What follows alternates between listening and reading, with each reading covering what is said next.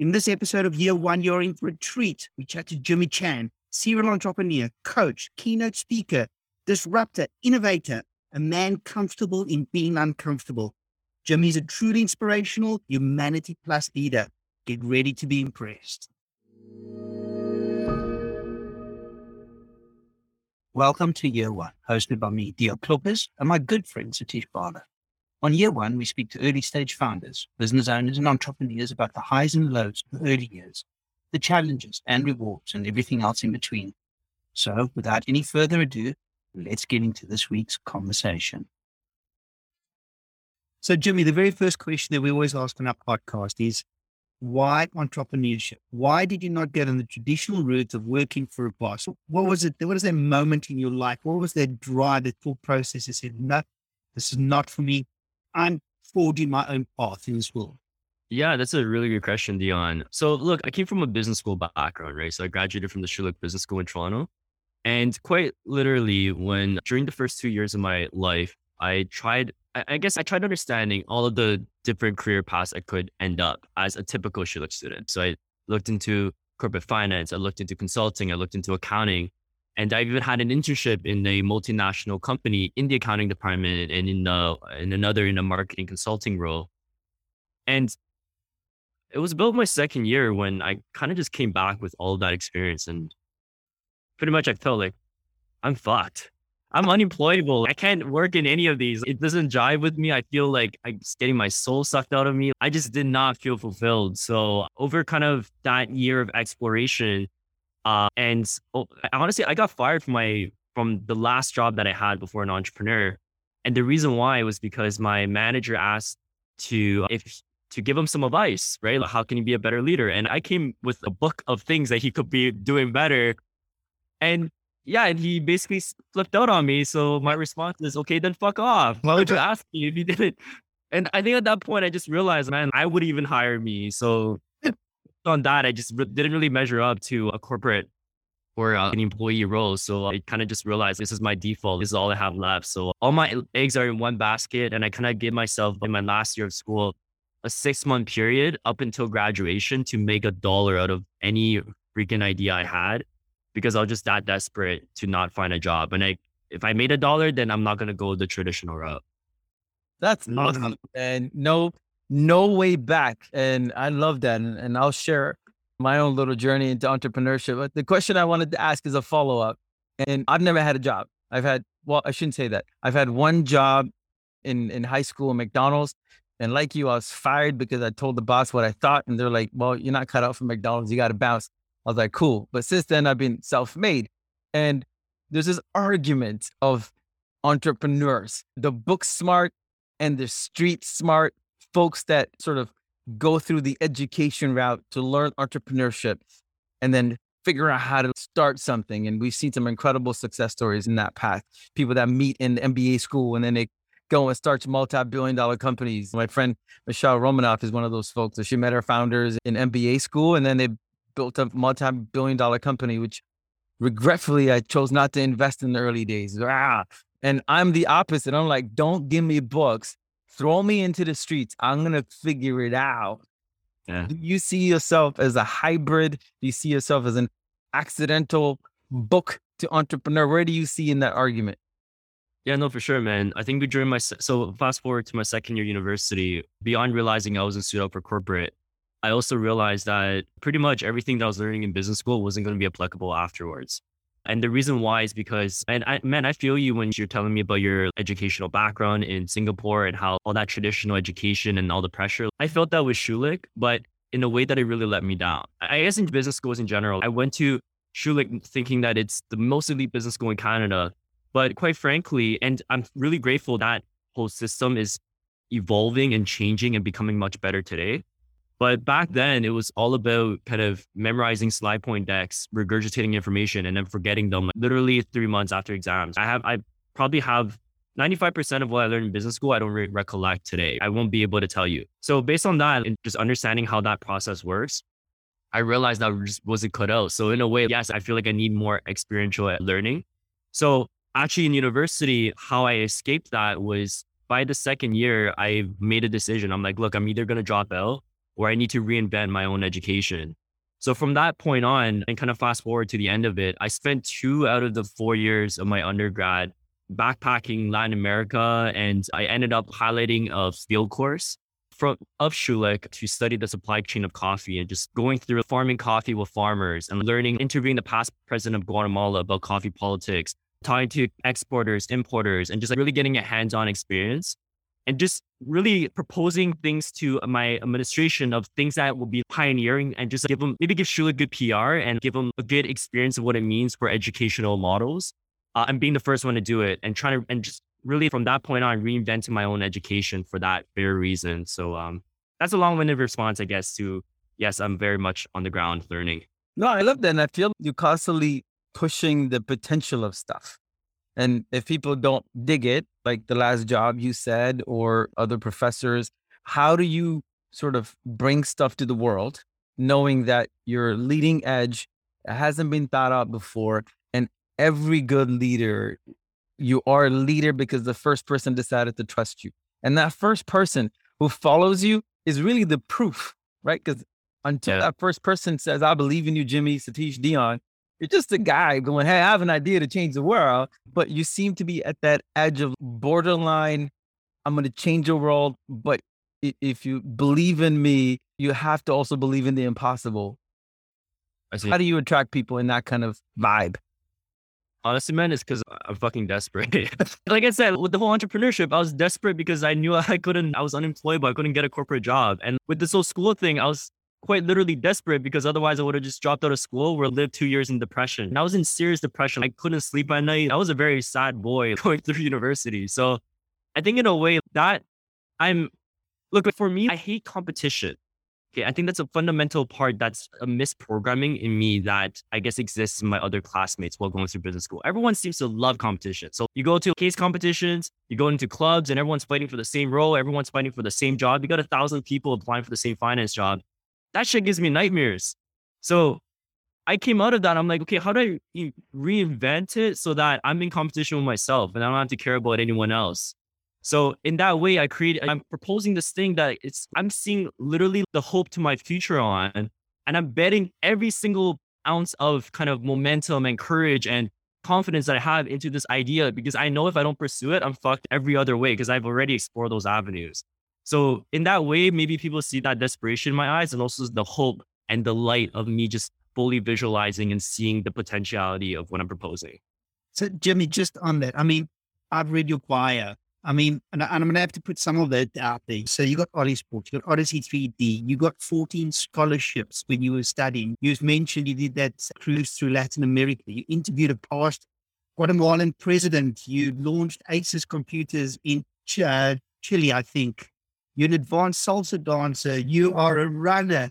Jimmy, what drives you? Is it that desperation that you're talking about? Or what else is it that's driving you to be this person that excels and achieves at everything? Well, first of all, I won't say that. I think that's actually quite the opposite. I pretty much fail at every single thing I try. And it's, I think through that journey and just again, the desperation, like you said, right? What I'm trying to establish here I've quite literally failed at so many avenues, and that gives me desperation to try this new thing. So I think through that experience, I'm okay with failure. And it's with that mindset that gives me, I guess, the okay to look silly on a dance floor for two, three years in a row until I can achieve the confidence and the competency to really flow with style. And so I've been explore, exploring with this concept of being autodidactic in that, and this term is like words to define our reality, right? So autodidactic means you're self-learning, right? So you don't need a formal education to teach yourself. You don't need classes or a formal mentor. In fact, now I'm tr- kind of transitioning from having a men. I still have mentors in my life, but I'm trying to access my inner intuition, going to alpha, theta, brainwave frequencies in order to access the inner source within, the intuition and all that. So overall, I think it's a mix I think I'm deadly, I'm curious in a deadly way. And what that means is that whenever I have to pick between being happy and comfortable and being curious and suffering through that curiosity, I have, again, a misprogramming in me that always picks suffering and curiosity.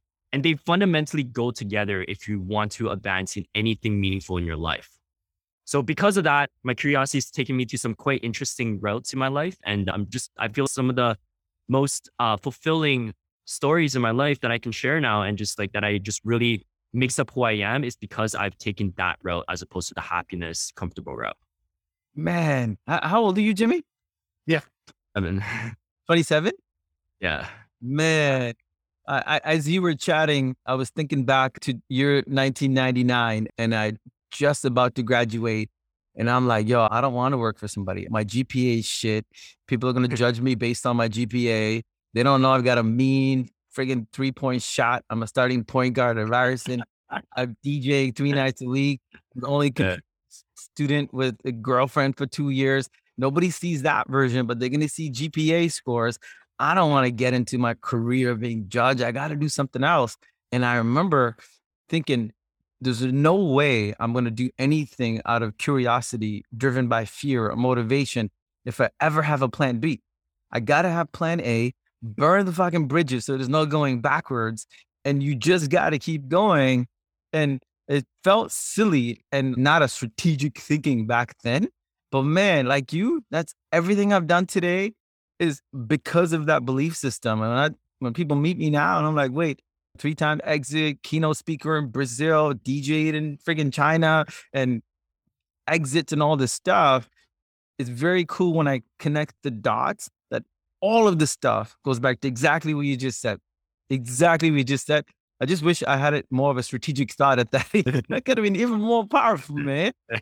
I say 2020. I'm sure even when I was then, I didn't know what the fuck I was doing. Just kind of going in, feeling insecure, and just going through the motion. So, Jimmy, obviously, we are here to talk about your business ventures and things like that, specifically OlySports. So Satish spoke about Bar Talk, and that's where we have in a point. You're going to give us that 30 second pitch to tell us what OlySports about, where the idea came from, and where it's at. And remember, we've been drinking already, so you got to give it oh, the simple version. We've been, we've been drinking. I'm going to give the sloppy version then, the half drunk version. yeah, man. So tell us about OlySports. Yeah, no, for sure, for sure. So look, at face value, Sport is a horse racing metaverse. But if you can just close your eyes, try to visualize a, a, an iceberg, okay? And I, I like to give this because we're Canadians, so let's give a cool analogy here, quite literally. So Sport as a horse racing metaverse is very much the tip of the iceberg but it's what's below it that gives it its true kind of disruptive potential. So there's essentially three prongs that allows this. The first is that we're creating a space for our investors and our players to quite literally quit their daytime jobs to play video games for a living. The second is redesigning a crypto economy that replaces financial intermediaries, be it government, policies, as well as traditional banking.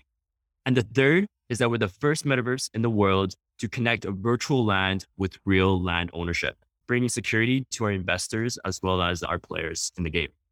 That's huge, especially the last point. Yeah.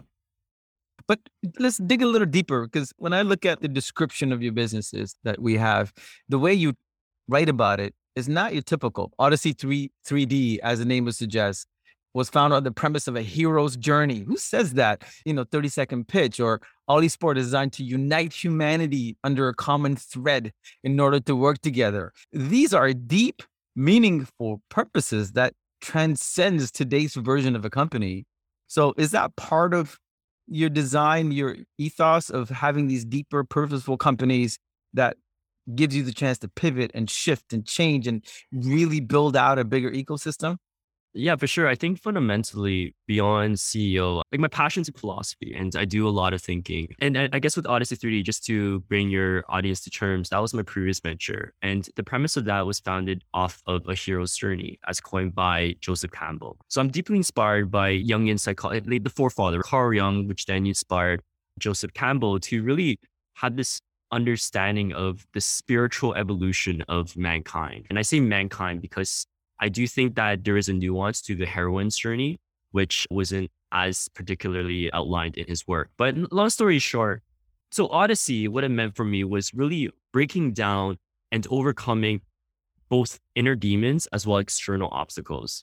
And it was really much a way for me to find out what it means to be a mature masculine because there's a lot of toxic masculinity out there. And in a way, how to become a responsible business leader as opposed to just a business leader. So, having taken that as some lessons, I really came out with actually, frankly, I didn't want to start another venture after this. I wanted to take two years off and just really reconnect with my soul, do a lot of reading. I read about uh, anywhere from a book a day to a book a week, depending on the time. But that really didn't happen for me because at one point, and it was during a COVID lockdown, that it just, my heart was broken, man. I'm just seeing so much separation and suffering in this world. And in a way, and I guess going back to this philosophical premise of um, to Carl's understanding of archetypes, I was really exercising between I, I was torn because at one end I had the I, I had this calling to be a hermit, right? Call it the hermit archetype. Whereas the other is to express my king warrior ethos. So the hermit in me wants to literally fuck off from the world, buy a farm up in the mountains and just eat good food, live a good life, love, laugh, and just grow my community. Whereas the other archetype was kind of this call to action to, although I wasn't ready to reintegrate back into society and take the person I become and exercise that in a way that's going to benefit humanity in some way. So, really, I think in a way, I often think, am I either insane or am I up to something? And I actually, I quite, I go between the two because I see a lot of my fellow classmates and friends and peers still kind of worried about day to day mortgage, improving their income, and just more so kind of materialistic concerns. Whereas I feel probably 99% of my thought process is going to how the hell are we going to survive as a civilization past this next hundred years? How do I feel comfortable bringing kids into this world when we have literally a laundry list of existential threats that's going to wipe hu- humanity off of the face of the planet, right? We're halfway through our sixth global mass extinction event. And a lot of people seem to not even understand what ramification this means for us as a civilization. So I guess that's kind of the background of where I'm thinking and what's inspiring me to move every day and get out of bed. That's deep. That's deep, man. And when I look at the next wave of businesses is going to really change the world. It's got to be led by entrepreneurs that think like you because in our days with Dion and I, and Dion, I'm going to share my version. I'd love to hear your version business and the person in the business were never allowed to connect. And if it did connect, it's always at the end when you're burned out, the worst version of you. My parents hated the fact that I wanted to be an entrepreneur, not because they had an opinion on entrepreneurship or business. All of their references from back home, uncles, parents, grandparents, was the worst version the dreamer who put the house on the line, lost all the money, kids starved. They had no other blueprint other than that is what entrepreneurs are. They put everything on the line. And so, for the longest time, for me, the imposter syndrome was massive. What if everybody is right? And it's probably because of my Singapore 12 year old version where what if everybody's right and I'm really dumb and stupid? Why would I doubt mom and dad or every teacher or every grown up? What do I know? And it takes a long while to break out of that mindset. And I love the fact that you're questioning those things. Sorry, Dion, I was on a tangent. I just needed to share. And I, absolutely. And I think you're right, Satish. I mean, when I grew up as well, it was very much a dog eat dog type of world when you went to, entered into the world of entrepreneurship. And it was about self-serving and it wasn't about thinking about your fellow man. It wasn't about thinking about your staff or anything like that. You just had this money-driven goal that you were actually working towards to grow an empire or something, and to hell with the consequence, really. So I think that we have really, there's been a conscious evolution, which is really encouraging around the business world. And, and especially, I mean, Jimmy, you're 27 and you are taking this upon yourself. You want to make a difference. That is the mindset of the new generation or the younger generation, rather. I'm feeling a lot better. I'm really feeling buoyed up and confident that we're actually not that fucked. There's a lot of you out there. You, we actually got a chance of making things right and making a difference. Yeah, man. No, so, yeah, no, I salute. I salute that ethos, that mindset. I salute what you do. And I mean, this talks a little bit. I mean, if you look at the people that we've interviewed, and I'm also going for the tangent now. Satish, if we ever look at the people that we've spoken to, a lot of them share that. It's about serving something bigger than yourself. And I think if that is the message that we're putting out there, we're a good place. Yeah, I love that, man. So the next segment deals with people like you that are starting their first business. And I don't know if you get this a lot, but almost every time I start a company, even at 46 when I started Schoolio, why are you taking on education? You're not a teacher. You weren't homeschooled. You didn't even do good in school.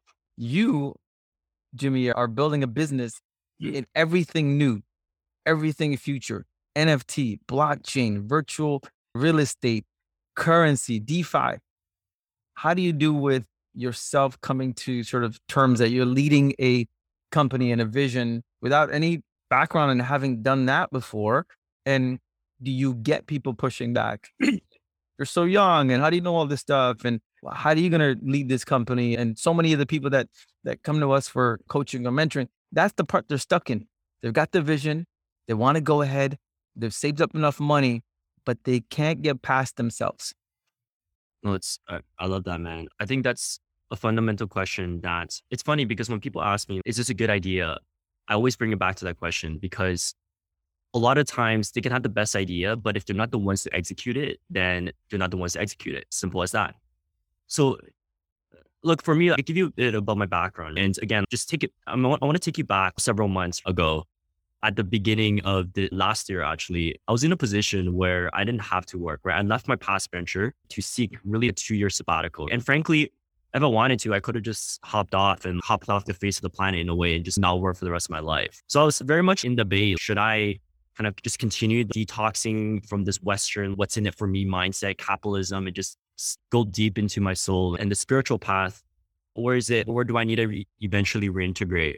And throughout that exploration, I've invested a lot of energy into meta learning. So this is the ability to acquire information at say 10 to 100 times faster than your typical person. And it was through this. Can you talk a little bit more about that? I find that fascinating. And most of our listeners are going to wonder, what does he mean by meta learning?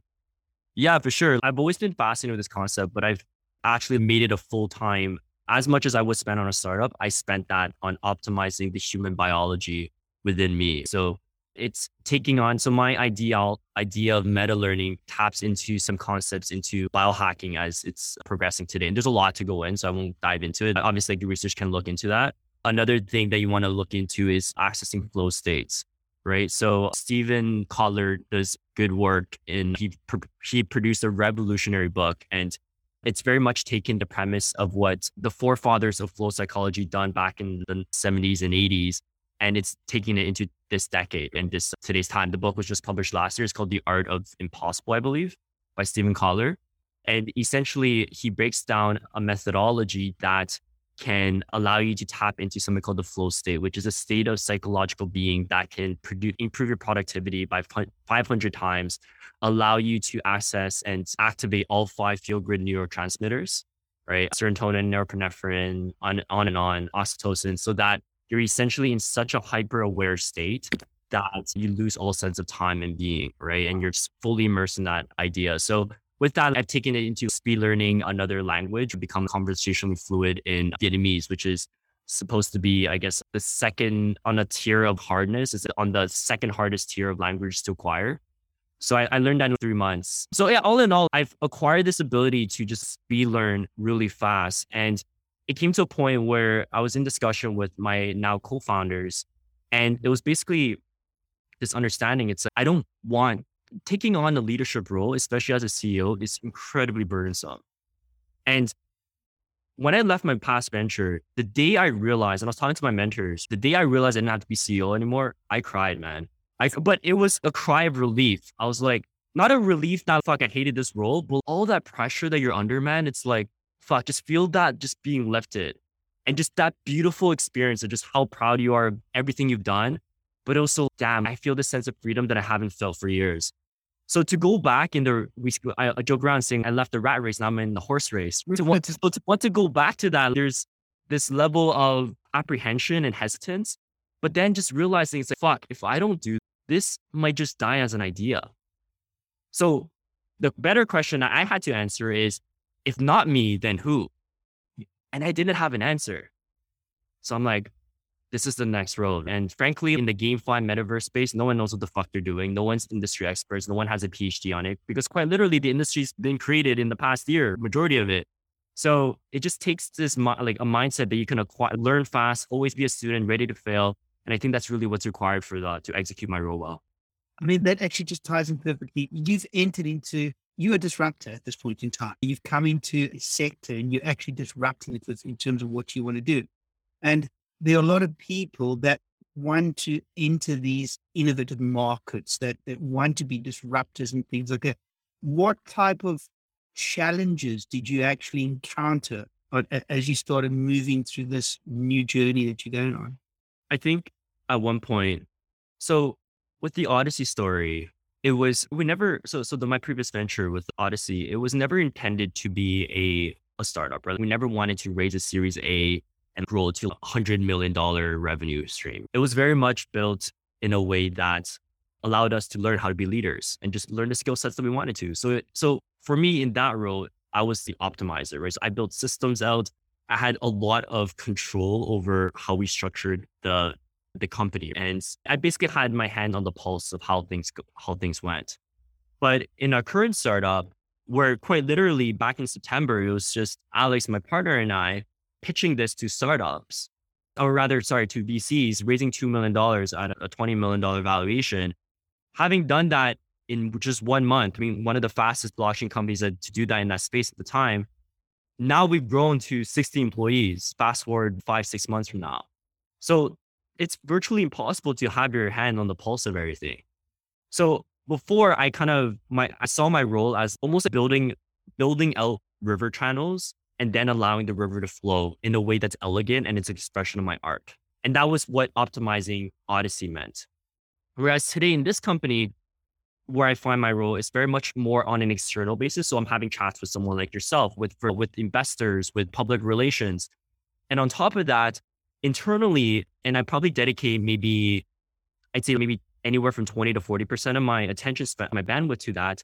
I find myself having to take pebbles and flick them into the right direction. That hopefully it then snowballs into something that produces a massive amount of internal change and optimization on that way. So I don't, I'm not, I'm no longer the architect of the business, but rather I need to empower people and inspire people in the right direction so that they themselves become the architect role. So I think that was the biggest challenge. And from that, again, your words define reality, right? So I've been quite obsessed about integrating a more autotelic way of perceiving life and a way of perceiving business. So what autotelic means is essentially being process driven and having process goals as opposed to end goals in themselves. Because having angles and uh, oftentimes, especially in the crypto market, you don't know where it's going. So with the angle, I want to control everything. I want to control control every aspect of my business. Whereas the process goal, I always think to myself, right? I need a chop wood, carry water, chop wood, carry water. What does that mean for my role? How does it keep me going every day? How do I produce? What's my full, what's my prolific output every day? And just focus on the day to day and doing that well, as opposed to trying to control the macros and the external circumstance. So that's, that's kind of yeah, that's the yeah. because especially from a CEO perspective, right? They tell you get people to do the daily stuff. You got to stay big on the vision. You got to stay big on the long term. You got to stay big on the big picture. And mm. and you are suggesting the opposite, which is the day to day. Think about what you can do today. Well, no. So I think uh, as a CEO, you most definitely need to see the future. So in a way, you have to you have to keep your eye on the horizon, but not lose sight of the ground. Yeah. But on a day to day, I'm an airplane flying, but every day I'm looking down. I'm not, and then I, I, maybe once in a while I'll look up and that's the Northern Star. Let's keep inspiring people and let's keep rallying the team to reach this endpoint. I very much everything I've said about the humanity, uh, that's the endpoint, man.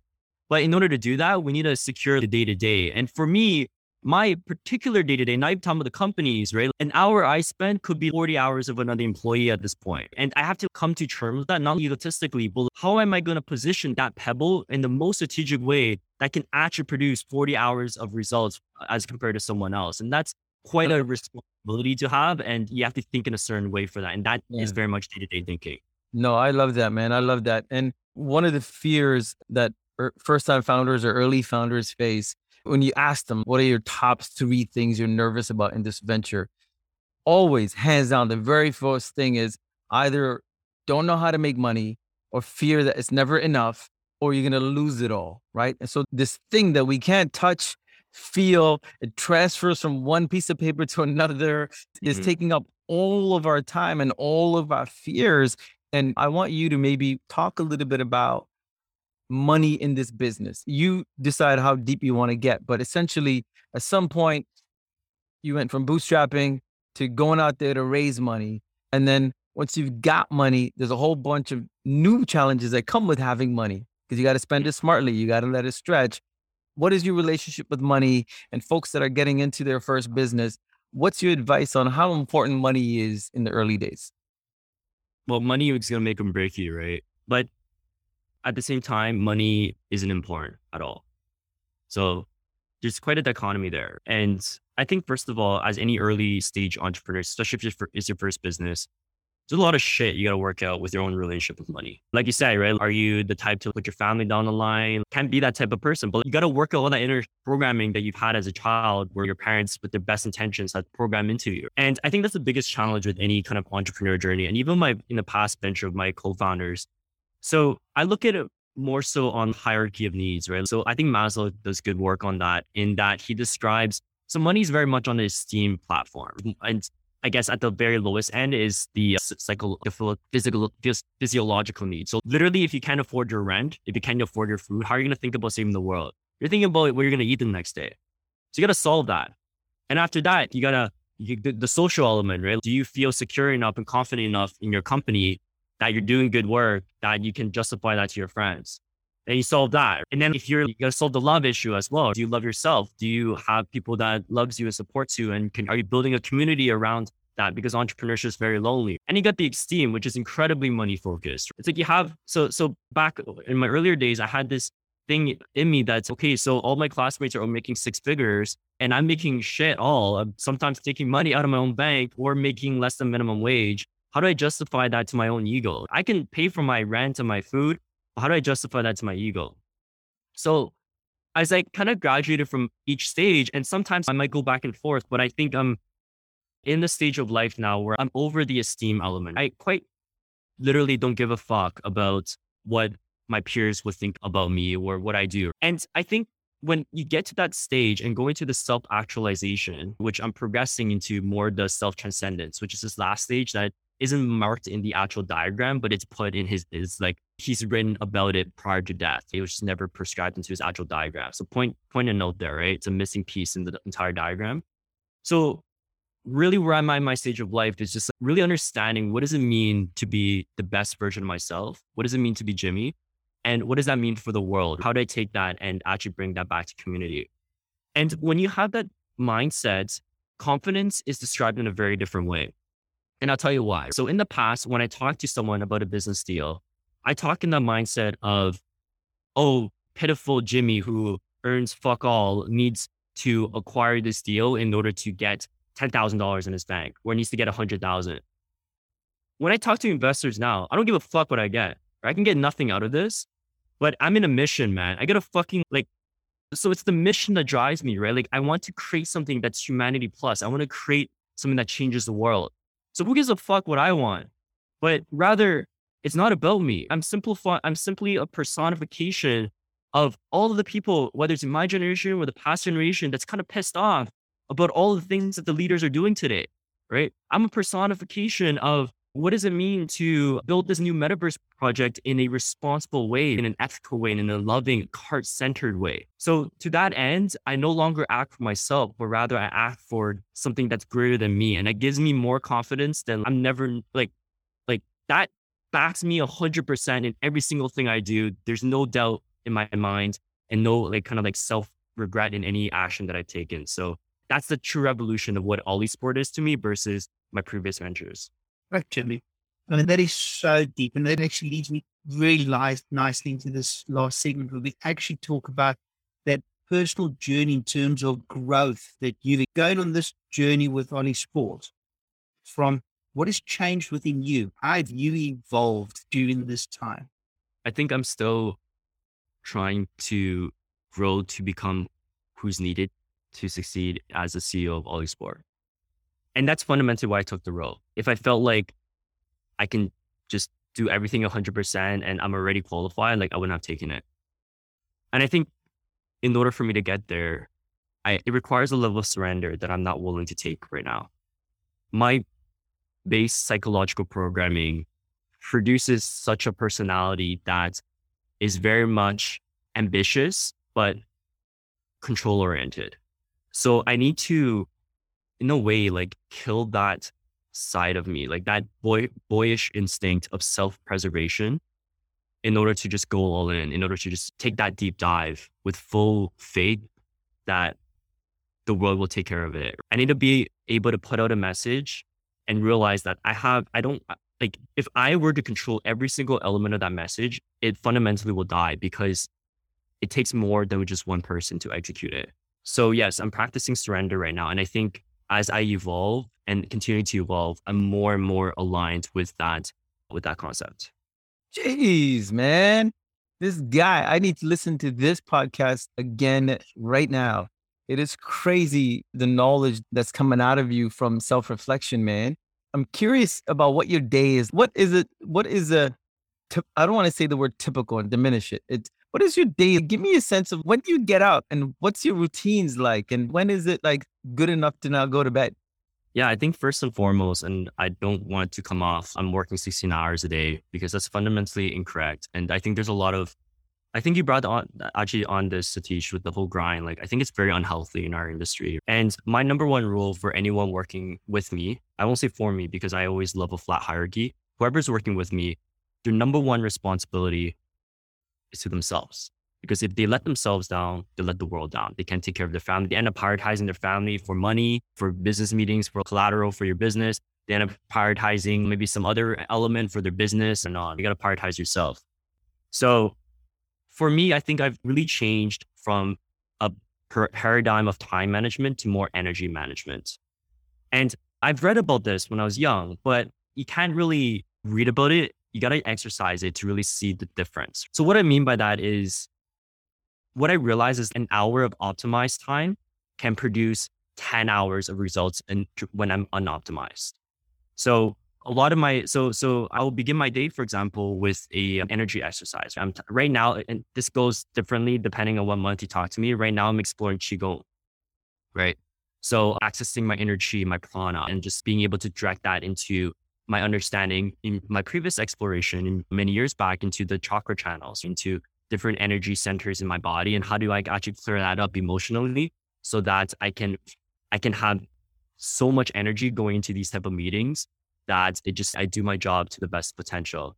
On a side, in the mornings too, I'm also exploring. I do a lot of reading, right? Uh, whether it's through audio or physical books. I tend to do physical books more in the afternoons, or sorry, uh, in the weekends. But in the mornings, I'm also looking into touching into different brainwave frequencies. So I'm looking to access more alpha theta levels of operation. And that kind of goes into my exploration into flow state. So um, if you want to search it up, active meditation, you want to look into Vishen Lakhiani's work. I'm taking some kind of guidance from him right now in terms of accessing that. And that kind of sets me up for the day. I'm continuing learning different languages. So I use a software that really helps me optimize that element. It's called Anki. And then I go into my CEO role. So during that time, whether it's taking, I, I try to schedule my mornings for deep work. I and again, with the whole uh, understanding of energy, I don't function too well between one to three o'clock. So I don't even try to work then. I take a nap, I eat a good meal, try to chew my food 30 times before swallowing it. All those I'm seeing as if it's small things, but quite literally, they make a huge performance difference in my day. If I rush my meals, I can see my output on a longevity scale. I, I track everything. I'm a systems guy. So I track my output day to day and I can see them decreasing when I don't do these things. And then come the evening time, I'll have these meetings and uh, we're meeting with the team, having strategy discussions, any of that up until anywhere from probably 9 p.m. to sometimes as late as 1 a.m., depending on what type of meetings I got to take for those during those days. And that's, so, yeah. that's amazing, man. That's amazing.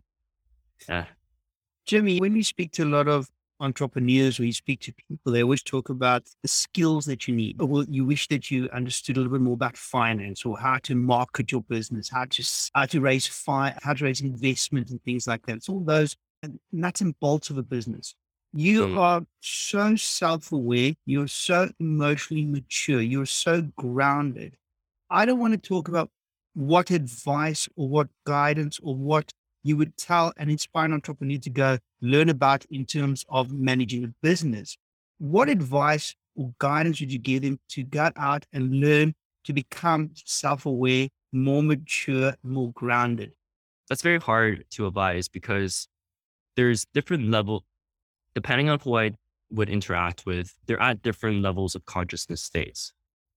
So to talk to someone who's at the very bottom, I would say something very different than someone who's a little bit more advanced or someone who's, I guess, at least along the journey at the same level as me right now. So to someone who's right at the bottom, I would say prioritize your health beyond all else. Everything relates to your health and both physical health, emotional health, and mental health, right? You have an issue finding a girlfriend, don't look at the girlfriend, right? Don't look at your romantic partner, work on your health. You have an issue with that career, don't look at your career, right? You're not depressed because you don't have the best job. You're depressed because you're depressed. Work on yourself. So when you fundamentally have optimized your health, and this is, as you can see, there's a lot of people in the personal optimization movement, the biohacking world, that is then transcending into more of a spirit, spiritual discussion. And it actually, it's quite instinctual because once you've reached the pinnacle optimization of your biological makeup, then you start thinking about the more profound questions. And by having that form of thought, then you can execute on more profound ideas. So yeah, fundamentally take care of your health. Number two, uh, if you're kind of midway through that and you feel you have that on the grasp, I would say it doesn't get, don't overthink it, don't overcomplicate it, meditate every day, get in touch with yourself and uh, really do it in a way that your heart calls you to. You don't have to listen to all the advice out there, just do it. Try to find it yourself, be autodidactic as opposed to instructionally oriented.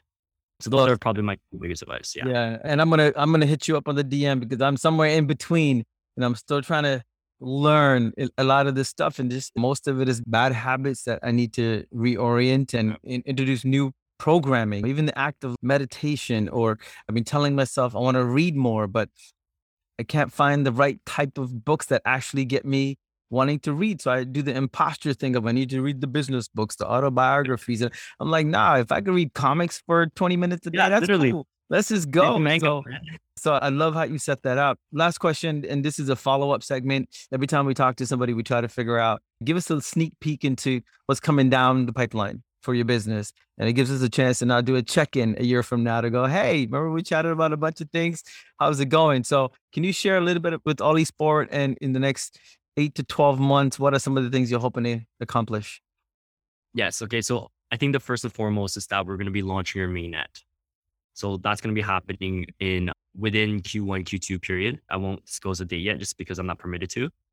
And I will also nuance it to say that I'm personally working on even a bigger announcement, but I'm not able to publicize that as of yet, but stay tuned for that. So those are probably the two things. I do have a call to action for those in the audience. I don't know if it's appropriate to mention it now or you want to segment that into the next phase. No, let's mention it. Yeah, let's mention it. Okay, wonderful, wonderful. Yeah. So really if I if I want so so one thing I want everyone listening to to take away is there's people out there doing good work. There's people out there that sees the overall macro dynamic of what's happening. And I myself, I've been an audience for all my life. And I think now I'm not there yet, but I'm transitioning to becoming one of those leaders. And I'm growing to be able to fit into one of those shoes. So my request to you is whenever you interact with the world, whether it's your career, how you earn money, whatever it is, always think are you supporting people, leaders, and initiatives that's humanity plus? Or are you supporting something that's humanity minus? Humanity plus being something that can produce a sustainable future for us 100 years, 200 years from now. And humanity minus is something that can take away from our community, takes away from humanity to in any degree, right? Whether it's working for a cigarette company, oil gas industry, working for CPG good, packaged goods, selling insecurity with makeup lines that's unethical. All of these things, it impacts who you are and your own development. So think about that. And whether you're the type that can maybe at your stage be one of those leaders, be a humanity plus leader. Don't be a humanity minus. Or if you're not ready yet, which is completely fine, everyone has their own journey, look out to all the leaders in your community who are Community Plus and try to support those projects. And OlySport being my own personal artistic expression of what I'm about. Look into it, join our community, just check out what it's about and see if it resonates with your soul.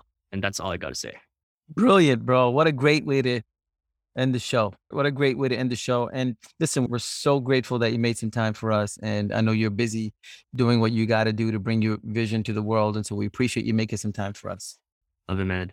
Thanks for having me. It's been a pleasure. Year 1 is hosted by Dion Kloppers and Satish Bala and does not constitute a recommendation for any organization, product, or service. It is engineered by BloomX.